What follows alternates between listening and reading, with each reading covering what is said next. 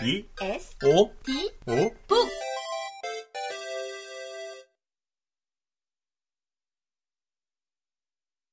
더글러스 부인 역시 지인들 사이에서 인기가 좋았다.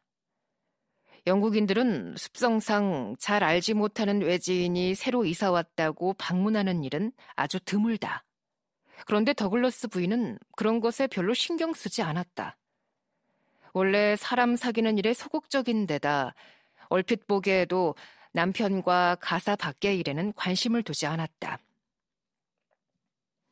소문에 의하면 원래 영국 출신의 아가씨였던 더글러스 부인은 호라비로 지내던 더글러스 씨를 런던에서 만났다고 한다. 그녀는 키가 크고 호리호리한 몸매에 머리칼이 갈색인 아름다운 아가씨였다. 남편보다 스무 살이나 어렸지만 나이 차는 단란한 가정을 꾸려가는데 별 문제가 되지 않았다. 그런데 이 부부를 잘 안다고 자부하는 사람들은 이 부부가 서로에 대해 믿음이 부족한 것 같다고 생각했다. 그도 그럴 것이 부인이 남편의 과거에 대해서 말을 아끼기도 했거니와 그보다는 남편의 과거에 대해서 알고 있는 것이 별로 없기 때문이었다. 또한 남의 일에 관심이 많은 사람들의 말에 따르면 더글러스 부인이 종종 신경과민 증세를 보이기도 했는데 특히 남편이 평소와 달리 지나치게 늦게 귀가하는 날이면 극도로 불안해한다고 했다. 특별한 일 없이 조용한 시골 마을에서 뜬 소문은 언제나 환영받는 수다거리가 된다. 저택에 사는 부인의 약점은 늘 남들 입에 오르내려서 별것 아닌 것도 눈덩이처럼 부풀려지곤 했다. 게다가 무슨 사건이 터지기라도 하면 확실하지 않은 내용도 어느새 기정사실로 굳어버리기 일쑤였다. 저택에는 더글러스 부부 말고도 또 한 명의 남자가 이따금씩 방문해 이들 부부와 함께 지내곤 했다. 사건이 발생한 당일, 그 남자 역시 저택에 머물고 있었다. 이 사건으로 인해 그의 이름을 모르는 사람이 거의 없을 정도가 되었다. 햄프스티드 헤일스에서 온 세실 제임스 바커.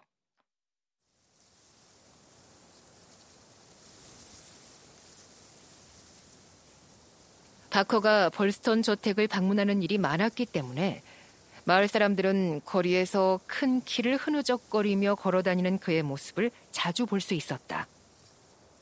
바커는 과거가 알려지지 않은 더글러스 씨가 영국이라는 새로운 환경에서 알고 지내던 유일한 친구라는 점에서 더욱 주목을 끌었다.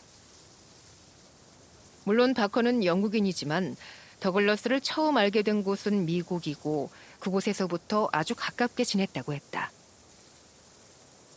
바커는 상당한 재력을 지닌 데다가 아직 미혼인 듯 했다. 나이는 기껏해야 45세쯤이나 됐을 정도로 더글러스보다 젊어 보였다. 키가 훤칠하고 어깨가 떡 벌어졌으며 언제나 말끔하게 수염을 깎은 모습이 마치 프로 권투 선수 같은 인상을 풍겼다. 검은 눈썹이 유난히 굵고 억센 데다가 검은 눈동자는 상대를 압도하는 듯해서 손가락 하나 까딱하지 않고도 적의 무리를 뚫고 위풍당당하게 지나갈 사람처럼 보였다. 그는 승마나 사격은 하지 않았다. 그가 주로 즐기는 일은 입에 파이프 담배를 물고 고풍스러운 기운이 물씬 풍기는 마을을 산책하는 것이었다.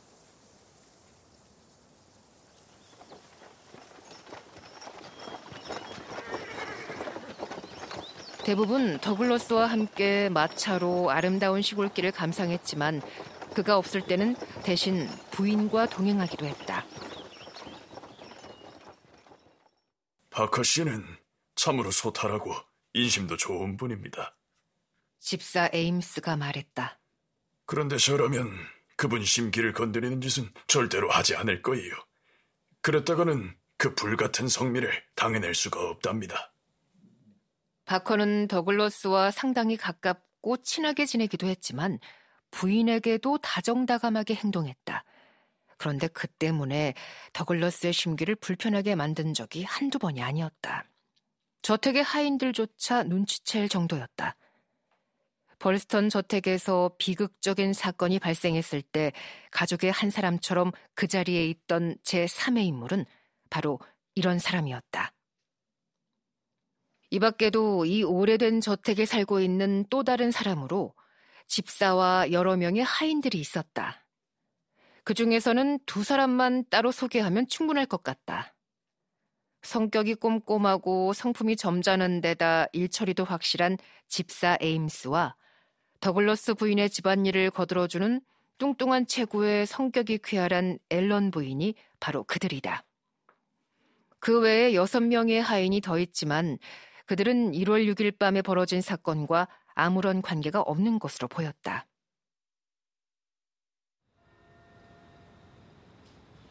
밤 11시 45분. 서식수주 경찰대 소속의 윌슨 경사가 책임을 맡고 있는 지서에 살인사건 하나가 접수되었다. 몹시 흥분한 세실 바커 씨가 파출소 문을 향해 달려와 미친 듯이 배를 눌러댔다.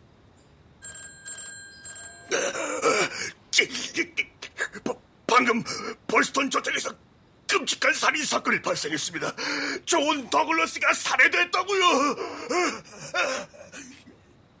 바커는 가쁜 숨을 몰아쉬며 저택에서 벌어진 사건을 알리고는 황급히 돌아갔다. 윌슨 경사는 서둘러 주 경찰에 살인 사건이 발생했다고 보고한 후 곧바로 바커의 뒤를 따랐다. 윌슨 경사가 범행 현장에 도착했을 때는 밤 12시가 조금 넘어서였다.